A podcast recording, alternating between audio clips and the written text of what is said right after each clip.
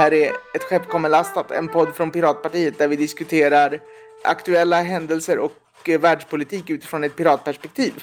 Jag heter Henrik Passmark och jag är partiets vice partiledare. Jag heter Mattias Rubensson, jag är partisekreterare. Vad ska vi prata om idag Mattias? Ja, idag ska vi prata, som ingen annan gör just nu, om, eh, om något visst virus som kallas för Corona. Mer specifikt ska vi väl prata om eh, lite övervakningsinitiativ som kommit i samband med Corona. Och sen även nämna, vi ska söka in på en av våra andra små hjärtefrågor, nämligen patentfrågan. Mm, just det.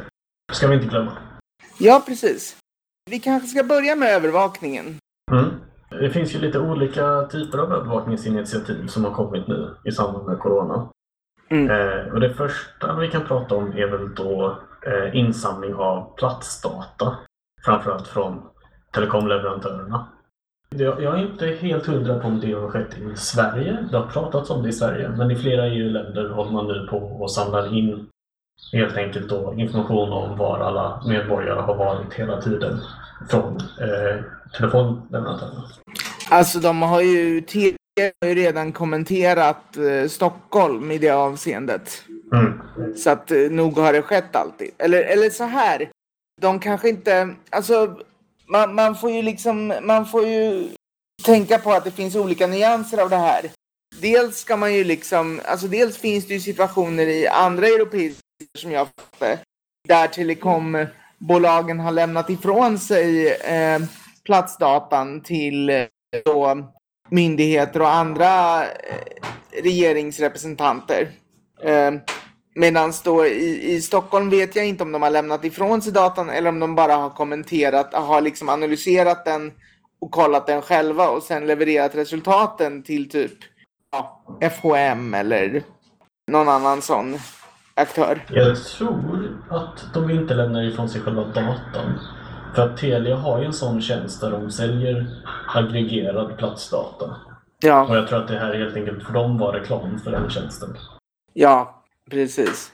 Eh, Och det är ju kanske förkastligt i sig också. Ja, det kan man ju absolut tycka. Vad man kan säga om den typen av övervakning är väl egentligen då att den, eh, den kan bara användas till egentligen en sak som är relevant för Corona. Och det är att se, följer människor eh, föreskrifterna om karantän? Ja, precis. Den kan väl i någon mening också användas på ett otroligt löst sätt för att inse okej, den här helgen så var det väldigt fint väder och folk eh, sket lite grann i rekommendationerna. Då kommer vi få en, en då finns risk att vi får en backlash om typ, ja men i snitt fem dagar liksom. Mm. Nej men precis, det är väl ju grovkornig eh, Ja, ja, översiktsinformation. Content, det går inte att använda för smittspårning. Det är väl egentligen det relevanta. Det är intressant, alltså det är ju lite som en väderleksrapport liksom. Mm. Och alltså, det, det är ju lite intressant där, för jag tycker liksom inte att om man säger så här, när man väl har den informationen som, som myndighet eller annan aktör, då tycker inte jag att det är särskilt förkastligt att man, att man så att säga agerar på den, utan det jag tycker man kan ifrågasätta är liksom ja, men mobiloperatörernas, ja, men som vanligt egentligen, deras benägenhet att profitera på den här informationen. Ja, precis. Och att de har den här informationen överhuvudtaget. Ja, precis. Ja, men att den finns där från början. Liksom. Mm. Så att, så att det, är, det är inte ett större problem än vad det var före corona. Det var problematiskt redan då. Ja, exakt. Vad som händer nu är väl egentligen att man, ju, man tar ännu ett steg mot en kontinuerlig informationsdelning däremellan. Ja, precis. Du har helt rätt. Det kan vi väl konstatera att vi tycker helt enkelt eh, ne- nej tack. Ja, precis. Och det tyckte det är liksom det, det är liksom inte unikt för den här situationen. Snar, snarare kan jag känna att om man liksom det skulle finnas sätt att få in den informationen som jag tycker vore betydligt mera alltså legitima, etiska Mm. och, och det, det är ju sådana grejer när man liksom i många fall tror jag skulle kunna fråga folk Ja, men som, de, som de här apparna som finns nu. Jag, jag vet inte om det är Pep PT de bygger på eller de här som helt enkelt talar om att du är för nära en annan människa. Tänk på vad du gör. Mm. Alltså, jag tycker min, och, och, att de gör det då snarare via liksom någon typ av bluetooth-kopplingen så jag, jag tycker det är liksom inte lika problematiskt som den här typen av generell övervakning. Nej, precis. Så vi kan ta det där med appar nu. För där är ju syftet ett annat syfte. Poängen är ju med apparna att eh, försöka smittspåra. Ja. Och om det inte går att smittspåra, åtminstone göra eh, någon form av lite smart karantän, kan man väl kalla det. Ja, precis. Och det, det finns ju ett par olika initiativ. Mm. Egentligen faller de i tre stycken huvudkorgar. Ja. Det finns alla medborgare ska in, installera den här appen. Vi spårar hela tiden var du är och eh, eh var alla andra är och varnar ifall du är nära någon som vi identifierar som smittrisk liknande. Ja. Där har man ju till exempel i Polen. Eh, I Polen, om jag förstått det rätt, så måste man också en gång i timmen ta ett foto i sin app för att visa att man är inomhus. På dagen får man hoppas då. Ja, precis. Så, men det är liksom en appväg. Vi kan kalla det för den hårdaste, hårdaste vägen. Och det är ju tveksamt på många liksom, rättighetsgrunder. Också tveksamt och användbart det. Sen har vi den andra vägen som är mittenvägen då, där den här PEP-PT eh, går in. Som är, du nämnde då att vad den gör är att den eh, via Bluetooth kollar vilka människor är nära mig. Eh, och om en person identifieras som eh, eh, smittad eller så, så eh, skickar man ut i efterhand till alla som har varit nära den personen. Du har varit nära en smittad person och borde testas. Och då, eh, I den här versionen så har man inte kontroll på var alla är eftersom man spårar bara via Bluetooth vilka du varit nära. Så man får en social graf istället för en geografisk graf. Men det är fortfarande så att någon sitter på den här centrala datan och vet vilka som är nära varandra och, och sådär. Och den tredje eh, appversionen är då framförallt den som går under namnet DP3T. Vad va var namnet sa du? Den går under namnet DP3T. Decentralized Privacy Friendly Tracking eller något sånt tror jag det står för. Och här är det istället så att eh, istället för att man går till den här centrala eh, enheten för att leverera information så lagras det hela alltid decentraliserat. Så av de appinitiativen som vi sett så är ju DP3T bäst. Det mest piratkompatibla? Ja. Eh, det är bäst på att skydda privatliv för att vara en övervakningsapp. Precis. Det som är lite intressant det är att när jag, när jag var med i, eh, eller när jag var med som funktionär på eh, Hack the Crisis i Sverige. Mm. Så då var det en del som hade byggt just, jag vet inte om de känner till DP3T, men då hade de byggt liksom en, en svensk applikation som gjorde just det, som lagrade allting centralt. Men, alltså, eller inte centralt, tvärtom. De lagrade allting på telefonen. All databehandling var lokal. Mm. Och sen så fick man samtycka eh, till om man ville skicka det till ett centrallager eller inte. Just det. Och, det, och jag tror att det var ett tydligt samtycke. Och det är ju en slags hybrid mellan PEP-PT och DP3T i, mm. i funktion då. Det skulle jag också tycka var okej. Okay. Jag hör ju till den typen av person som tycker att man kan skicka data åt ganska många olika håll så länge man kan anse att man har gjort ett, ett att man faktiskt har gjort ett ordentligt samtycke och inte så på samtycke. Ja, det måste ju någonstans vara första kriteriet för alla eh, smittspårningsappar, att de bygger på genuint samtycke. Jo. Det känns ju tydligt. Ja. Men det finns ju en del, så även ponera att vi har den typen av app och den installeras brett i befolkningen. För jag, jag, tror att en sån app hade haft ganska enkelt att bli installerad. De flesta har nog samtyckt i nuläget. Ja. Eh, det finns ju fortfarande en hel del problem. Ja. Alltså, spår, spårningen av vilka människor du varit nära är ganska grovkornig. Ja. Den kan ju inte avgöra ifall det varit en vägg mellan oss eller eh, om jag har rört samma handtag som du har rört tio minuter tidigare. Eh, alltså massa sådana problem finns ju som orsakar massa falska positiv. Ja. Och risken där är ju att eh, människor helt enkelt antingen inte litar på appen för att det bara poppar hela tiden att man är smittrisk. Eller att vi slösar en massa test, så att säga. Jo, men så är det ju. Um, och där har du ju liksom en, en intressant, två intressanta frågor i relation till det där. Det ena är ju vad, vad kostar testet i resurser? Mm. Och det andra är hur dödlig är sjukdomen? För så här, dödlighetsmässigt så verkar det här viruset hovra någon slags, någonstans kring en procent. Lite lägre tror jag. Det blir gigantiska tal om många blir infekterade. Men det är fortfarande inte särskilt dödligt i det större perspektivet. Nej. Hade vi däremot haft ett virulent MERS till exempel, där en på tre av infekterade dör, då tror jag att folk hade varit lite glada, att folk hade tyckt att det var ganska många falska positiva om det gjorde att vi fick, att vi fick en bättre på, på sanna positiva. Precis, för risken här när det är eh, så pass låg dödlighet, det är ju att många människor kanske känner sig eh, onödigt säkra om de haft en sån här app. Ja, Ja. men jag har inte fått någon varning, så för mig är det okej. ja. Eh, och tvärtom, andra hade blivit överdrivet eh, nervösa för att de hela tiden hade fått höra att du är i fara, du är i fara, du är i fara. Och så har de inte, får de inte tillgång till ett test för att vi har för få test. Mm. Det, har- det har man ju sett re, redan nu så att säga med, med läget som det är. Mm. Att det slår oerhört hårt mot folk som har så här tvångstankar, ångestproblematik, liknande. Så man landar ändå i slutändan i att vad vi behöver göra är att testa människor och isolera riskgrupper så gott vi kan. Ja, problemet som vi har, det är ju egentligen alltså, eller som jag uppfattar det, vi, eller det finns många problem naturligtvis, men två centrala problem med den strategin är ju att eh, vi, vi skulle kunna masstesta folk som eh, våran partikamrat Henrik Brändén säger i, i sitt senaste inslag i Pirat-TV Mm. att eh, det är väldigt svårt. Alltså testerna har väldigt, väldigt stora problem. Även de bra testerna idag. De, de har liksom, eh, till exempel så finns det ett fönster på ungefär sju dagar kring infektionsstart. Där du eh, har tillräckligt med virus i den här punkten bak i svalget.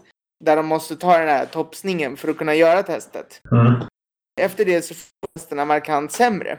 Men du smittar fortfarande. Just det. Även om vi då får till effektiv spårning via appar och de som får varning kan testas Mm. så betyder det fortfarande inte att vi har någon säker situation. Sen kan man ju dessutom ha filosofin som Sverige har, att man inte testar särskilt brett och då blir det ju ännu mer problematiskt. Ja. Ja, om man inte ens testar rätt, varför ska man då smittspåra? Ja, nej, nej, det, nej alltså i, i Sverige så ägnar vi oss inte i någon högre utsträckning åt smittspårning nu. Nej, och, och, och jag kan inte se att vi kommer göra det i framtiden heller, även med.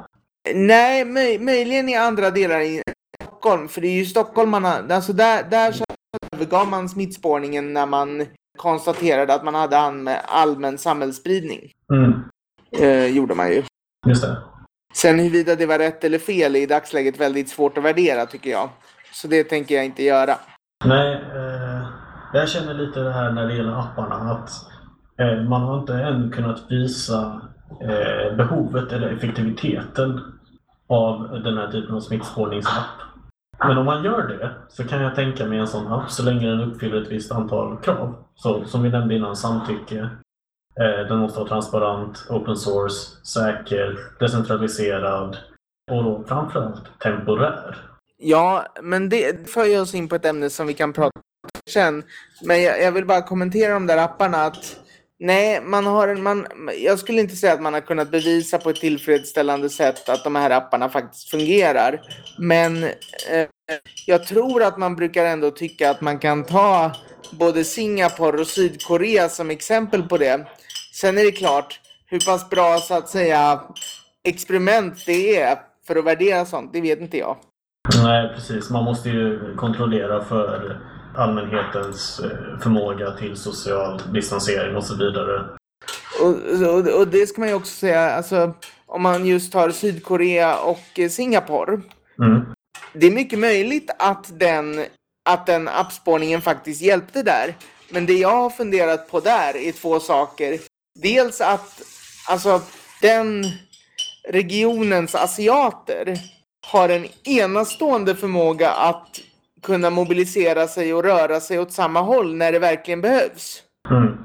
Och de har, det jag kan tänka mig är att de har planerat den här appen redan innan sars-cov-2-utbrottet. För de lärde sig av sars. Mm. Det är ju så många, många, många läkare, både ett par som jag känner och eh, läkare generellt har pratat om de länderna att de, de lärde sig en läxa av sars liksom. Och gjorde sig redo för det. Ja, Och Finland, intressant nog, gapade delvis efter den läxan. precis. Och, och jag tror att man ska inte heller undervärdera hur tidigt man satte in den typen av smittspårning i till exempel Singapore. Nej, precis. Alltså, men, men det är ju det är ju väldigt tydligt tycker jag i det svenska exemplet att man övergav ju smittspårning i någon skala när man konstaterade att det inte längre var meningsfullt. Mm. De satte ju in det jättetidigt. Precis. Att, gö- att göra sådana där saker nu. Alltså, jag vet att vår andra partikamrat Mattias Lundbäck, han har ju talat sig ganska varm för den typen av strategier just nu. Men det bygger ju på hans idé om att R0 eh, faktiskt i stora delar av Sverige fortfarande är under ett. Och då, då är det ju värdefullt. Så att vi skulle smittspåra i Skåne, Ja, lokalt. Liksom. ja. Mm. Stockholm vet inte jag vad R0 är i. Jag tror han menar att vi snart träffar R0 under ett i Stockholm också. Men, men don't quote me on that. Jag kan inte säga att jag har koll på det. Men jag, jag är lite misstänksam mot tanken på smittspåra digitalt eh, snarare än på klassiskt manér. Kanske. Eller jo, förmo- förmodligen. Jag, jag, jag tror att det är i mångt och mycket kanske ett uttryck för det här, alltså den vanliga tron på digitaliseringens magi liksom. Ja men precis. Det, det är lite som man tror att om man ber lite till Steve Jobs och säger “There's an app for that” så är det lugnt. Ja. ja, och riktigt så fungerar det inte. Samtidigt så, alltså jag tänker ju just de här, de här apparna som vi har pratat om, Mm. typ PEP-PT och DP3T, som snarare handlar om att skydda individer från varandra. Mm.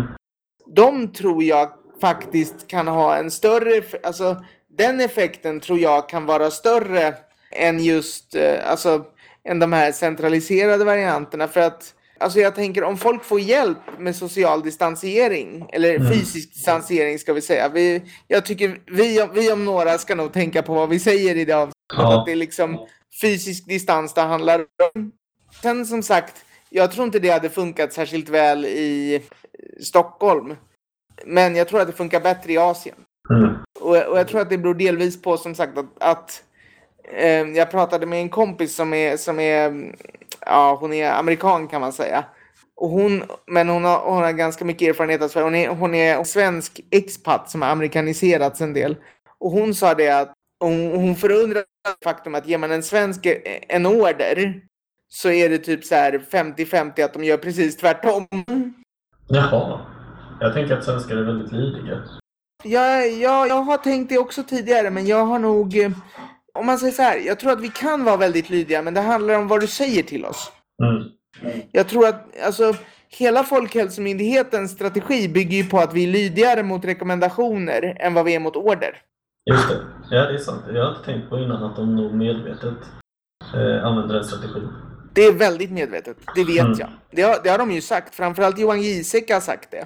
Ja, Jag har inte haft så bra koll på vad Folkhälsomyndigheten sagt. Jo, jo, jo men, ja, men det jag mer eller mindre sagt. Och jag, jag, jag är benägen att hålla med om det. Alltså min analys av, min så här, vad säger man, armchair, alltså fåtölj, psykologiska analys av svenska folket tyder på det.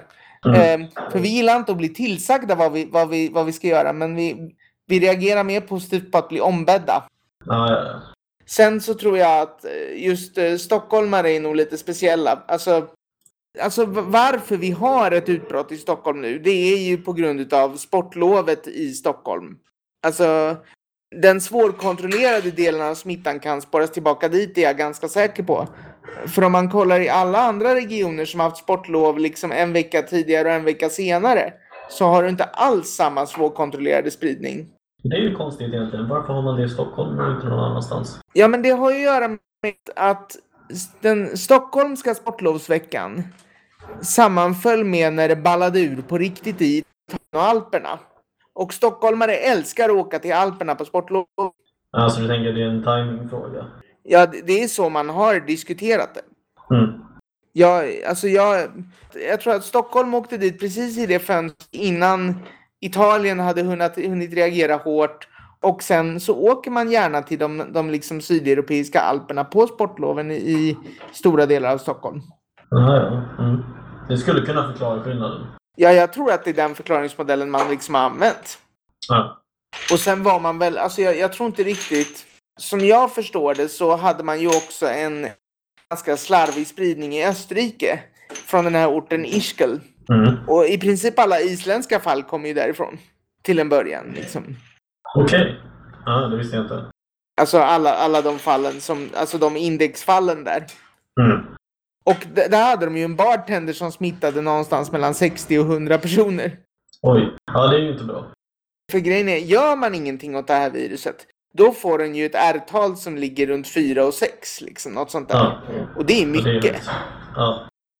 Jag kommer tänka på en sak till som vi inte tagit upp det här med appar. Och det är ju att om man tänker vem som i högst grad behöver få veta om de ska testas eller om de ska hålla sig undan eller så. Det är ju folk i riskgrupp och det är ju framförallt äldre. Och om det är en folkgrupp som inte har smartphones så är det ju äldre. Ja, ja, nej, då är det poänglöst är det ju. Samtidigt så är det ju så att jag lite grann alltså, alltså jag, jag tycker inte riktigt att det resonemanget håller faktiskt. Eh, För att Mm. de mest skadade äldre, det, är- det är ju de som är på äldreboenden. Alltså pro- Mm. problemet, alltså våra dödstal beror ju till stor del på att vi har fått in smittan på 75 procent på äldreboenden. Ja. Och det hade vi ju inte fått om personalen betett sig som de skulle. Ja, Du tänker att personalens smittskydd kan eh, överföras till de äldre? Personalen och anhöriga. Ja. Det är klart att det, det motverkar ju åtminstone delvis faktumet att de äldre inte har egna telefoner. Ja. Sen ska man väl säga också att en riskfaktor man har pratat om nu nyligen är att eh, övervikten är en jättestor riskfaktor. Mm. Jag hörde ju från en, en bekant som jobbar på Danderyd, nej vad säger jag, Sankt Göran, att eh, alla, alla i lite yngre divisioner som avlidit där Mm. har haft över 40 i BMI. Okej. Om det stämmer vet jag inte, men det gör ju liksom till en ganska tung riskfaktor. Och eh, även på Danderyd är det flest att mång- många som inte så att säga upp det här 80 plus-kriteriet och som ändå är de har ganska kraftig övervikt. Ja. Sen om det stämmer vet jag inte, men, men det gör ju, ja, det ändrar ju riskpanoramat lite. Men, men det, det spelar egentligen ingen större roll, tror jag, utifrån vårt perspektiv. Nej, nej, det gör det ju inte. Men det här är ju en, en diskussion som spelar in i frågan kan en smittspårningsapp vara effektiv? Ja, det gör det, absolut. Eh, och sen så är det ju eh, en fråga också som har aktualiserats i Kina och som jag vet att man pratat om i Nederländerna också. Det är ju då hur påverkar det när, en, när appen har bestämt sig för att nej, men du kanske är smittad? Ja. I Kina så vet jag ju att man har haft eh, vissa begränsningar som att man inte kan åka tunnelbana. Eh, Så när man också ska åka tunnelbana så behöver man eh, scanna sin app på något sätt. Om inte den säger att man är okej så kan man inte åka tunnelbana. På vissa håll. Ja. Och det här har man ju diskuterat i Nederländerna också, att man inte ska kunna komma åt vissa citat certain establishments eh, om man inte får, kan visa upp ett OK från sin app. Ja. Och där, där visar det ju tendenserna till en, en typ av riktigt obehaglig övervakning och styrning. Ja, där får du ju eh, nosedive igen liksom. Ja, precis. Och det, alltså, bara, bara för de lyssnare som inte förstod den referensen så refererar jag alltså till ett avsnitt av tv-serien Black Mirror. Som jag för övrigt tycker att man ska titta på om man vill eh, få underlag för att reflektera kring baksidorna på teknik. Och i, i Nosedive så fungerar det så att den man har till samhällstjänster avgörs av hur populär man är i ett socialt nätverk. Och har man, är man då inte tillräckligt populär så kan man då blockeras från sådana saker som tunnelbana, bensinmackar, rätt att hyra lägenhet, credit system helt enkelt. Vilket de ju för övrigt eh, är ytterst intresserade av i Kina. Och här får vi då en situation där vi kan få istället för en social credit så kanske en, eh, vad ska man säga, immu- immunolo- immunological credit. Health credit. Health credit. Bet- mycket bättre namn. Mm. En health credit som, som kan sprida sig att eh, Och det kan ju bli också rent socialt att människor in, liksom, hur ser din health credit ut? Vågar jag träffa dig? Det kan få den typen av me me mellanmänskliga övervakningseffekter också. Ja, alltså det kan det absolut. Och tänk dig också, alltså den dagen du börjar slänga in genetik i den där datan, då blir det ju riktigt obehagligt. Ja, precis. Och när man bestämmer sig för att nej, för att förhindra nästa pandemi så måste alla människor alltid göra det. Ja, precis. Och, och det är alltså det som är så intressant med det där, just om, om man tänker health credit, det är att vi har ju redan, alltså det finns ju redan en del sådana system. Mm. Bland annat då liksom pre-existing conditions för eh, sjukförsäkringar och sånt. Där du egentligen straffar, straffas för saker du inte kan bestämma över, kan man säga. Eller, eller straffas du av nackdelar på grund av saker som du inte har något inflytande över. Det finns ju många andra sådana fenomen också, men, men, men det är tydligt i det sammanhanget. Liksom. Det, det hör ju inte direkt hit, men, men om man tar... Eh, känner du till PKU-registret i Sverige? Ja. Okej. Okay. För, de, för de som inte gör det så kan jag, så kan jag då berätta att det är alltså en, en biobank som man har på Karolinska institutet. Och den in, jag tror att det är på Karolinska institutet, jag är inte hundra säker, men ganska säker. Och där i alla fall förvarar man så kallade PK-prover. PK är en genetisk sjukdom som man screenar för vid födseln. För om du inte får eh, hjälp att se till att du inte får utfall på den under din utvecklingsperiod så kan du få ganska allvarliga hjärnskador som sitter i hela livet. Medan då när du, när du blir äldre så, så drabbas du inte den problematiken på samma sätt. Så då screenar man efter den vid födseln. Det är ett blodprov som alla som är födda i Sverige genomgått. Och sen då, om ens föräldrar samtycker så sparas det här blodprovet i en bank som senare då kan användas för forskning. Man har rätt att gå ur och få sitt prov förstört när man är myndig eller om ens föräldrar inte vill att det ska finnas kvar. Men den här databasen då utredde man för några år sedan om eh, försäkringsbolag och polisen skulle få tillgång till. Nej, just det. Blev det inte så till slut att de fick tillgång? Jag vet inte. Åtminstone jag... polisen vill jag minnas. Polisen kan ha fått det. De använde den ju vid ett tillfälle utan tillgång så vitt jag vet. Ja, just det. Nä nämligen när de skulle sätta fast Mihailovic. Mm. Så att eh, fick de tillgång, vilket jag absolut kan tänka mig, så var ju det ett typiskt sånt där fall av det som Anders brukar prata om när man söker lagligt stöd för, som, för sånt som man redan gör trots att det var olagligt. Det är som hemlig dataavläsning då? Ja, precis. Exakt. Du, en sista sak som vi inte pratat om vad gäller själva övervakningen här.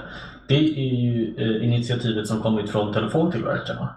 Apple och Google har ju gått ut och sagt att man ska lansera en eh, API för egentligen man kan kalla social graf.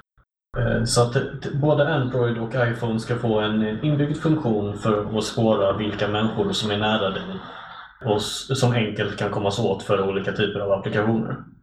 Och det känns ju ganska skrämmande att man bygger den typen av infrastruktur. För den kommer ju inte försvinna om en månad. Den kommer inte försvinna om en månad. Och då så har vi ju också den gamla vanliga, alltså den gamla vanliga problematiken med liksom kristillstånd.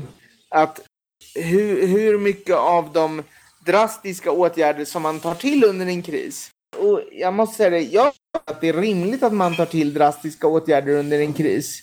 Men jag tycker att alla sådana åtgärder borde, alltså, när, alltså i samma ögonblick som de sjösätts så bör de ha sin egen avveckling inbyggd i någon typ av planering.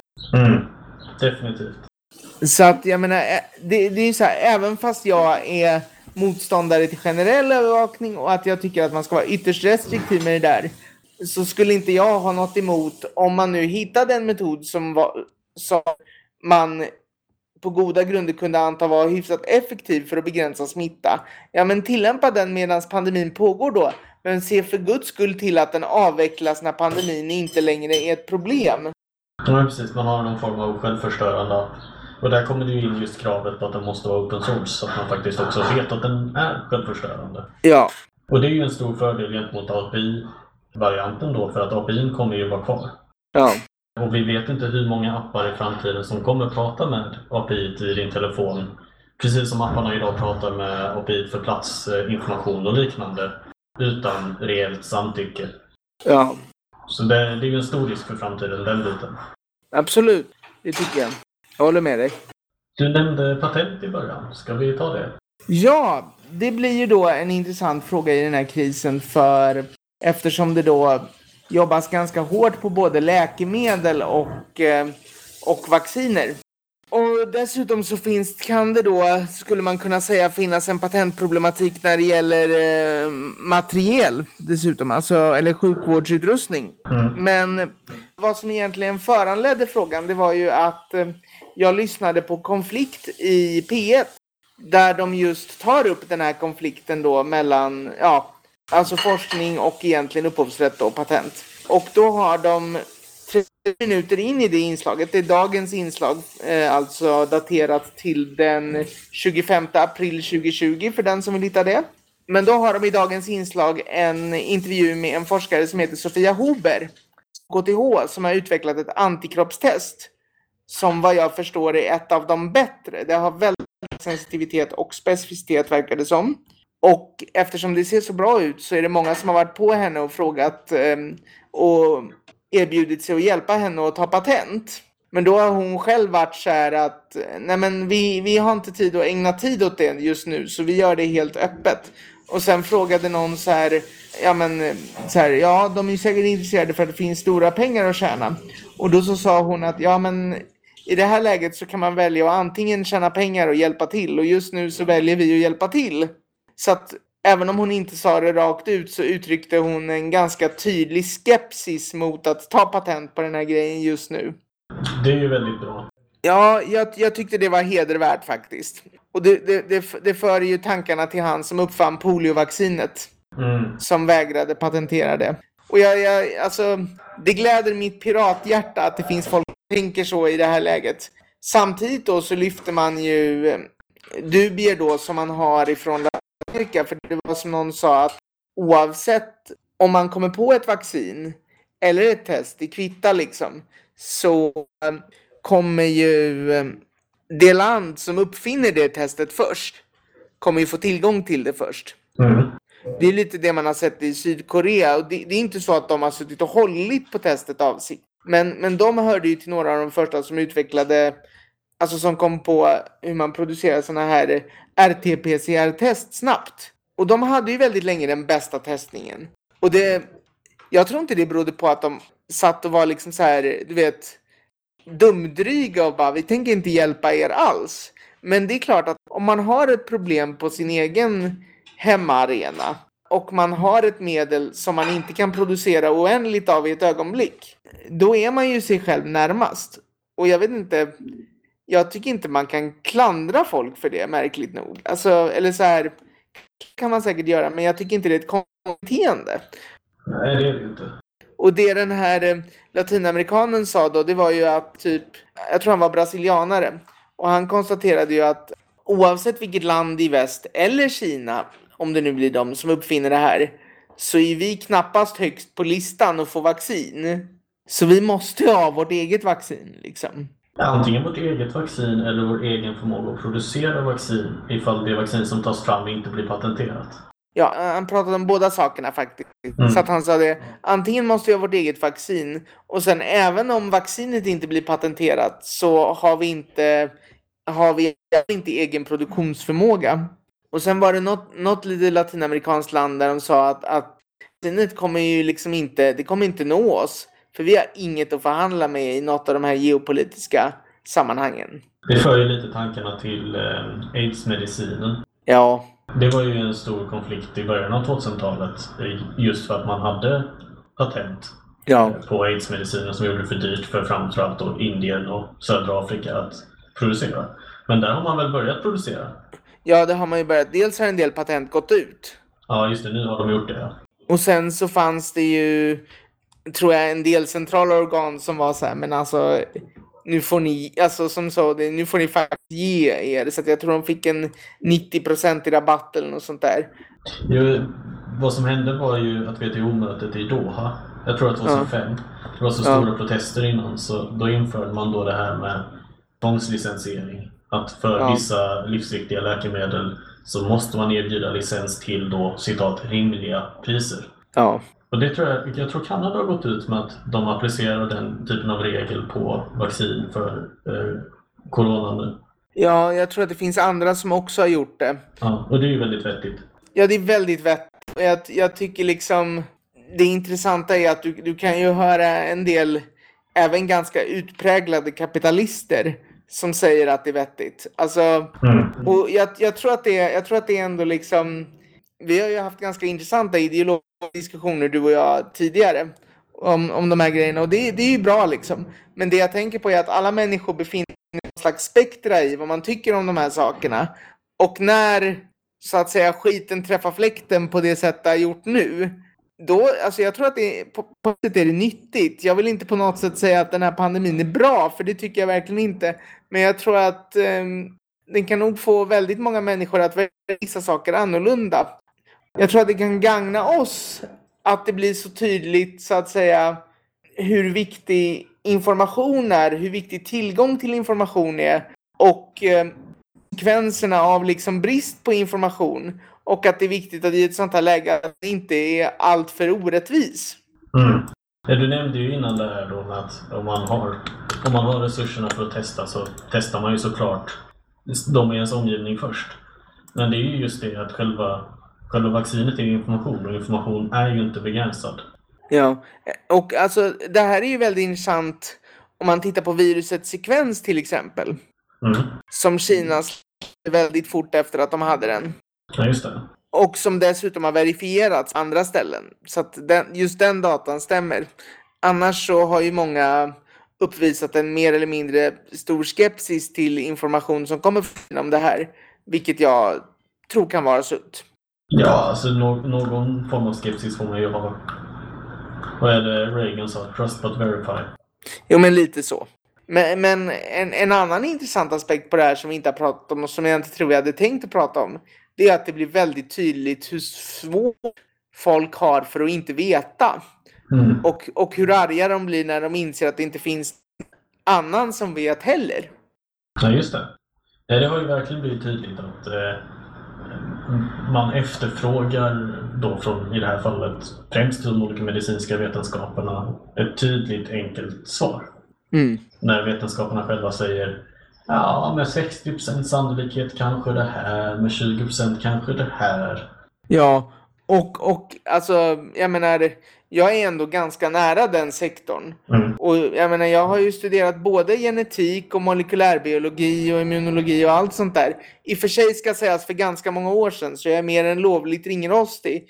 Men, men jag har ändå en viss tolkningsapparat. Och hur mycket jag än läser så är jag ju, alltså, det väcker ju bara mer frågor. Ja, Och, och jag, jag tror att många experter är där idag. Och, och en, en del av oss är liksom vana vid det. Men vi lever ju på något sätt i den inbillade tvärsäkerhetens arv. För om man kan uttala sig tvärsäkert, det, det är då man får liksom media attention. Alltså det är de här kategoriska Mm. uttalanden och sånt som skiner igenom. Det är knappast tvivlaren som får mediauppmärksamhet liksom. nej det, det, det blir inte så bra eh, TV att säga ja, jag vet inte riktigt. Kan vara Nej, så här. precis. Kan vara så här. Precis. Och jag, jag, jag tycker det där blir väldigt tydligt just Mm. nu i, i, i pandemitider. Definitivt. Så är det ju alltid. Kvacksalvarna syns ju när, när de behövs. Eller när, så att säga, när de kan sälja. Ja, när, när de har ett vakuum att fylla. Ja, ja precis. Det var det jag letade efter. Mm. Jag tänkte nämna det, det är en amerikansk senator som har föreslagit ett lagförslag att alla innovationer som kan användas i samband med Corona ska få 10 års extra patent. Va? Om man nu vill gå i den andra riktningen, så att säga. Va? Ja. Vad kallas det? Facilitating innovation in fighting covid-19 eller något sånt. Nu kan ni inte se mig, men jag gör en av de största facepalmsen jag har gjort de senaste åren. Ja, precis. Alltså, den som till äventyrs tror att det är så det funkar inom läkemedelsbranschen eller motsvarande. Alltså, läs en bok. Det är mitt enda budskap. Läs rätt bok också. Kanske ni lär er någonting. ja. Ja, men det, alltså, det har varit så uppenbart i så många år. Det har varit så uppenbart i betydligt mer än ett decennium att det är inte riktigt så det funkar med den typen av, av liksom av innovation. Nej, verkligen inte. Det, det är bara att kolla hur många utav världens ledande företag, alltså de, de släpper absolut inte allt, men jag menar det som vi brukar kalla för open är en grej även inom företagsvärlden. Mm. Och eh, sannolikt inte på grund av altruism liksom. Alltså det, det finns, vad jag är ute efter tror jag att det finns ju flera typer av verksamheter som har insett att nätverkseffekten du får av att släppa information friare är mycket, mycket större även för dig i positiv mening än om du låser in den. Mm. I många fall är det ju sant. Ja. Och när man, när man tänker på den här eh, patentsituationen så vad jag tänker mig kommer ske är ju också att ett amerikanskt företag då tar fram något test eller någonting. Tar, får då 30 års patent på det.